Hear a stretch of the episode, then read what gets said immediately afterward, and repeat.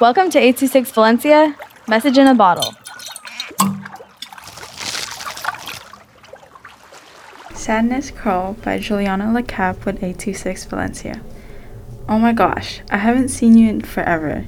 These are the words that I've constantly been hearing for the past few weeks.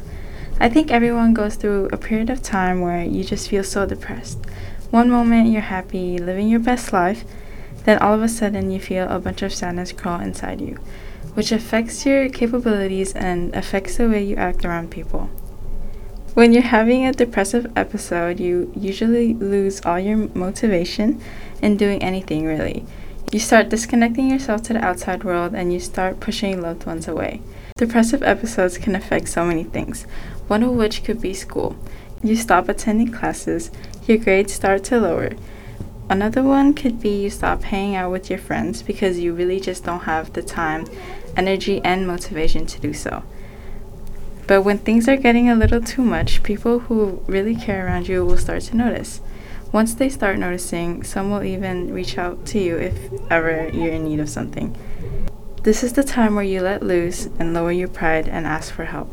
I know it can be challenging, but you can't really stay in this phase for the rest of your life. You deserve to be surrounded with people who care for you and who brings out the best in you even in tough times. You need to give yourself the permission to be happy and to do things that you really enjoy because at the end of the day, you decide how you want to live your life.